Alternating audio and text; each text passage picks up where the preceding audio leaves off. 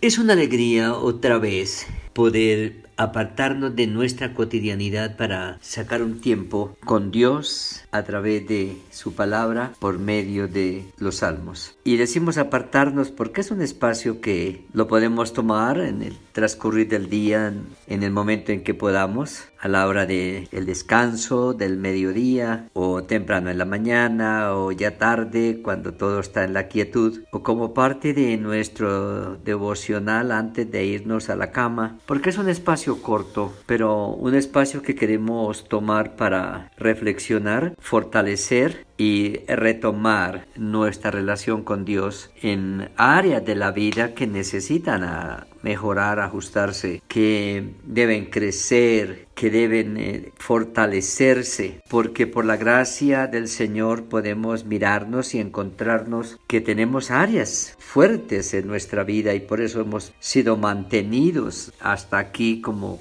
pueblo, como hijos de Dios, como familia del Señor, como iglesia del Señor. Pero que todavía hay otras áreas y otras que hemos descubierto en este tiempo que necesitan un tratamiento serio de parte de Dios y también que necesitan uh, una confrontación real y decidida de parte de nosotros. Y entre las muchas cosas que hemos descubierto es la, el tiempo de hablar con Dios, de hablarle, de hablarle, de decirle cosas, del contarle, de pedir sus conceptos, su opinión, su discernimiento, su sabiduría, hablarle para que nos guíe en la toma de decisión, que nos muestre a través de la palabra en qué dirección ir, cómo reaccionar, cómo actuar ante ciertas circunstancias, cuándo hablar, cuándo callar, cuándo avanzar y cuándo quedarnos quietos. Por eso el salmista nos motivaba desde el Salmo número 26 hasta el 30 de este tiempo de oraciones. Es orando a través de estos salmos. Y son salmos que están hablando permanentemente de la relación cercana, de cómo entre más cercanos estemos al Señor, más vamos contemplando su grandeza, su santidad, pero nuestra insuficiencia,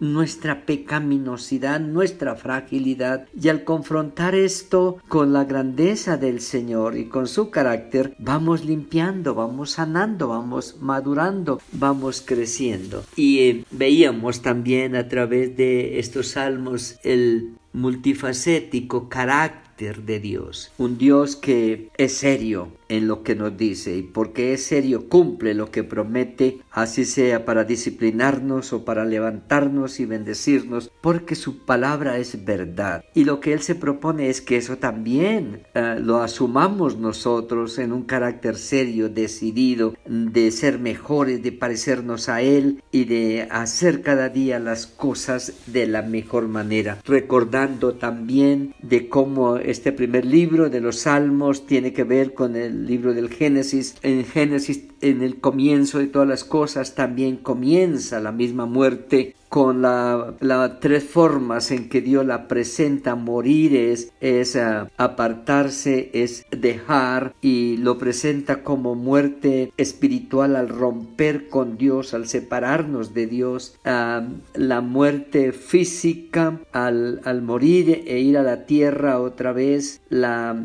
muerte eterna al pasar la eternidad separados de Dios y en la oración del salmista, en el Salmo número 28, él entre líneas deja ver esta realidad tan cotidiana, tan dura, tan drástica, pero una realidad que Dios ha tomado y le ha quitado su ferocidad a la muerte y la ha transformado en esperanza de vida. A ti clamaré, oh Jehová, roca mía, no te desentiendas de mí, para que no sea yo, dejándome tú, semejante a los que descienden al sepulcro. Él está diciendo, en un solo texto lo que acabamos de decir resume completamente. Separados de Dios hay una muerte triple, de alguna manera. Separados de Dios es estar muertos espiritualmente. Eh, separados de Dios es ir al sepulcro al final de los días sin esperanza y separado de Dios. Es pasar una eternidad lejos del Dios que nos amó y que nos buscó y que si rechazamos esa misericordia nuestra eternidad será una eternidad trágica y terrible. Porque él dice lo que Jesús dijo en el Nuevo Testamento separado de mí nada puedes hacer. Seré yo dice el salmista seré yo dejándome tú como el que va al sepulcro sin esperanza. Por lo tanto, él está diciendo, Señor, aquí estoy, consciente de mi fragilidad, de mi temporalidad. Por lo tanto, Señor, ah, no me arrebates juntamente con los malos y con los que hacen iniquidad, versículo 3. En otras palabras, Señor, me toca moverme en un mundo así. Trabajo con personas con estas características y me toca estudiar y tengo vecinos así, pero Señor, gracias porque tú haces diferencia entre nosotros, tus hijos, con los que no lo son. Por lo tanto, cuando tus juicios vengan sobre la humanidad, no seremos arrebatados con ellos. No me arrebates juntamente con ellos. Ellos recibirán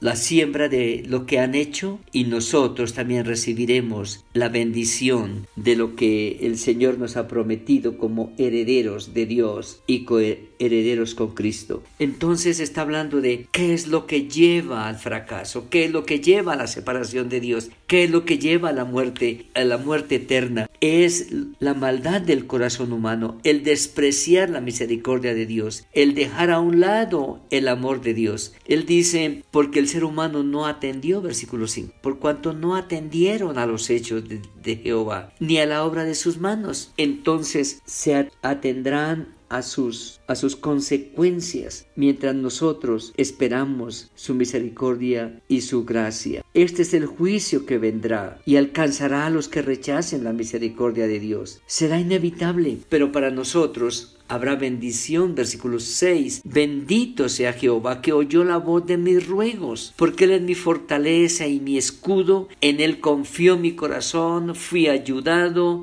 Por lo tanto, se gozó mi corazón y con mi cántico le alabaré. Y puedo testimoniar en medio de las circunstancias que Jehová la fortaleza de su pueblo y el refugio salvador de su ungido. Y la certeza la declara en el último texto, salva a tu y bendice a tu heredad y pastoreales y susténtales para siempre. Qué bendiciones sentir que en medio de los lobos, en medio de la crisis, del caos, del valle de la sombra de muerte, contamos con un pastor seguro, el gran pastor de las ovejas, el príncipe de los pastores, el buen pastor que dio su vida por sus ovejas. Qué bendición para nosotros en este día y en el resto de la semana saber que nos movemos en un mundo de alto riesgo, pero vamos guardados por el pastor que permanentemente nos cuida y nos protege. Amén.